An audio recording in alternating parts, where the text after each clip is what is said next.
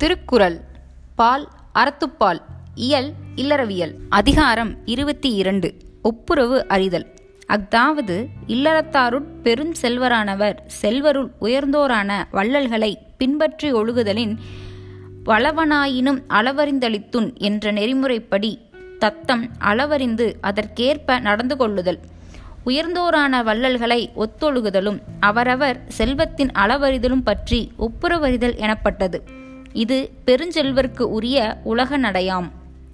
தீவினைக்கு எதிரானதும் அதை போக்க வல்லதும் நல்வினையானதாலும் நல்வினையின் சிறந்தது ஈகையாதனாலும் ஈகையில் சிறந்த வகையான ஒப்புரவறிதல் தீவினை அச்சத்தின் பின் வைக்கப்பட்டது.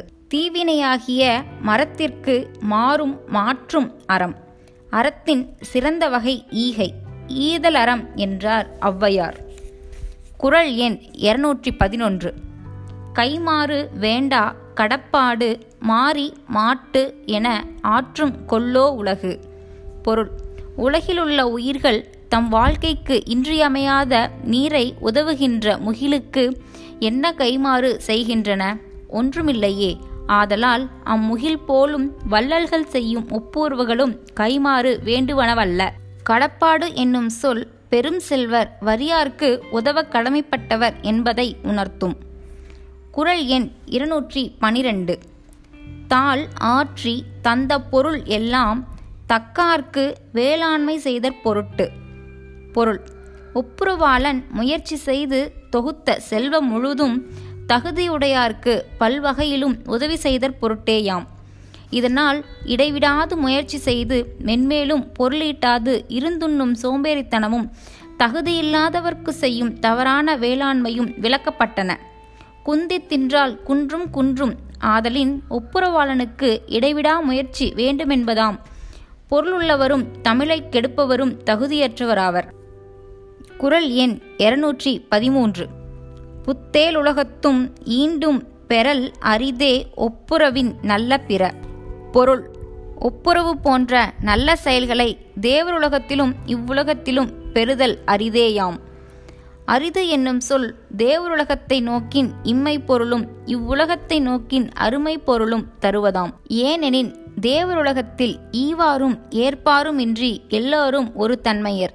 இவ்வுலகத்தில் ஒப்புரவு செய்வார் விரல் விட்டு வேண்டாத ஒரு சிலரே.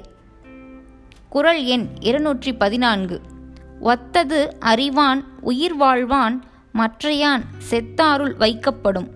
பொருள் ஒப்புரவு செய்வானும் செய்யாதனுமாகிய இருவகைச் செல்வருள் செய்பவனே உயிரோடு கூடி வாழ்பவனாவான்.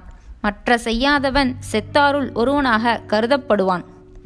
உயிருக்குரிய அறிவும் செயலும் இன்மையின் நடைபிணம் என்று கருதப்படாது பிணமென்றே இழித்திடப்படுவான் என்றார். குரல் எண் இருநூற்றி பதினைந்து ஊருணி நீர் நிறைந்ததற்று உலகவாம் பேரறிவாளன் திரு. பொருள். உலகிலுள்ள உயிர்களை எல்லாம் விரும்பி ஒப்புரவு செய்யும் பேரறிவுடையான் செல்வம் ஊழ் வாழ்ந்தாரின் குடிநீர் குளம் நிரம்பினார் போன்றதே.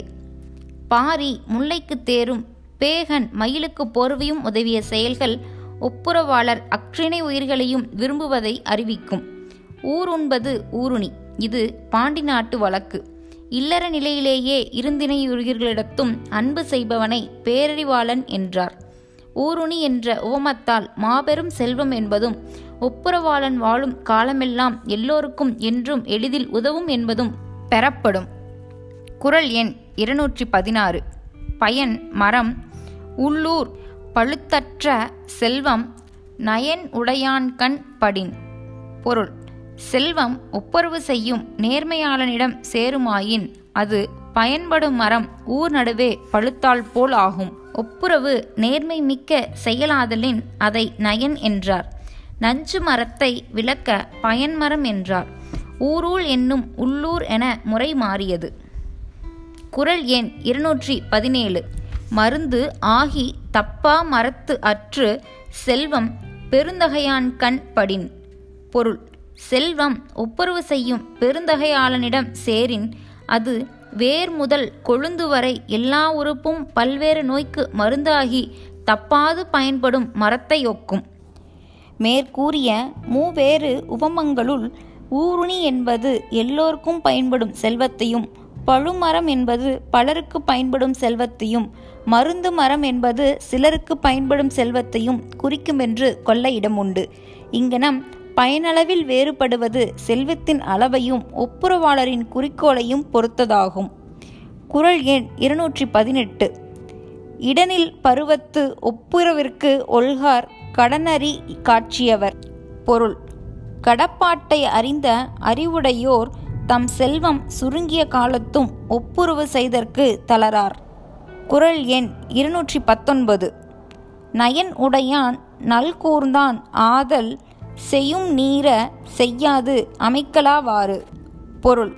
ஒப்புரவாளன் வறியவனாதலாவது தவிராது செய்யும் தன்மையவான வேளாண்மை செயல்களை செய்யவியலாது அமைதியற்றிருக்கும் நிலைமையே. அமைதியற்றிருக்கும் நிலைமையாவது வருந்துதல். ஒப்புரவு செய்ய இயலாவாறு செல்வம் அற்ற விடத்து பிறரை நுகர்வியாமாமை பற்றியே அன்றி தான் நுகராமை பற்றி வருந்துவதில்லை என்பதாம். குரல் எண் இருநூற்றி இருபது. ஒப்புரவினால் வரும் கேடு எனின் அஃதொருவன் விற்றுக்கோள் தக்க உடைத்து. பொருள். ஒப்புரவினால் ஒருவனுக்கு பொருட்கேடு வருமாயின் அக்கேடு ஒருவன் தன்னை விற்றாகிலும் கொள்ளத்தக்க தகுதியுடையதாம். ஒப்புரவினால் வரும் கேடு ஒருவராலும் பழிக்கப்படாமல் இவ்வுலகிற் புகழும் அருமைக்கு அறமும் விளைத்தலால் ஒரு சிறந்த பேரே அன்றி இழப்பன்று என்பதாம். அப்பேற்றின் சிறப்பை மிகுத்து காட்டதற்கே தன்னை விற்று கொள்ளத்தக்க என்றார்.